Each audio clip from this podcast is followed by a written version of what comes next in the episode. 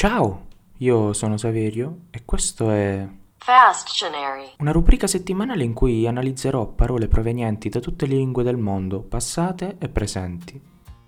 In Giappone l'architettura, nel corso dei secoli ancora tutt'oggi, è fortemente influenzata dallo shintoismo e dal buddismo. I due principali credi del paese, ma anche tutto ciò che ha a che fare con l'arte, subisce l'influenza di queste filosofie, come ad esempio il kintsugi. Il kintsugi è l'arte di riparare vasellame e stoviglie rotte con l'applicazione di metalli preziosi come l'oro.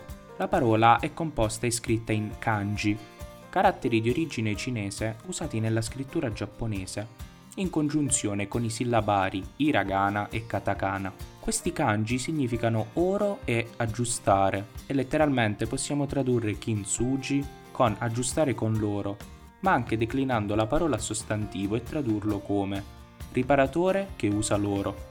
Dietro questa arte c'è l'influenza del wabi-sabi, che costituisce la visione del mondo giapponese, fondata sull'accettazione della transitorietà e dell'imperfezione delle cose. La bellezza imperfetta si concretizza nelle venature di oro che caratterizzano le tazze riparate con l'arte del kintsugi. Nonostante quindi l'ineluttabilità di tutte le cose, vi è una bellezza profonda nella loro impermanenza, nel fatto che non rimarranno così come sono per sempre.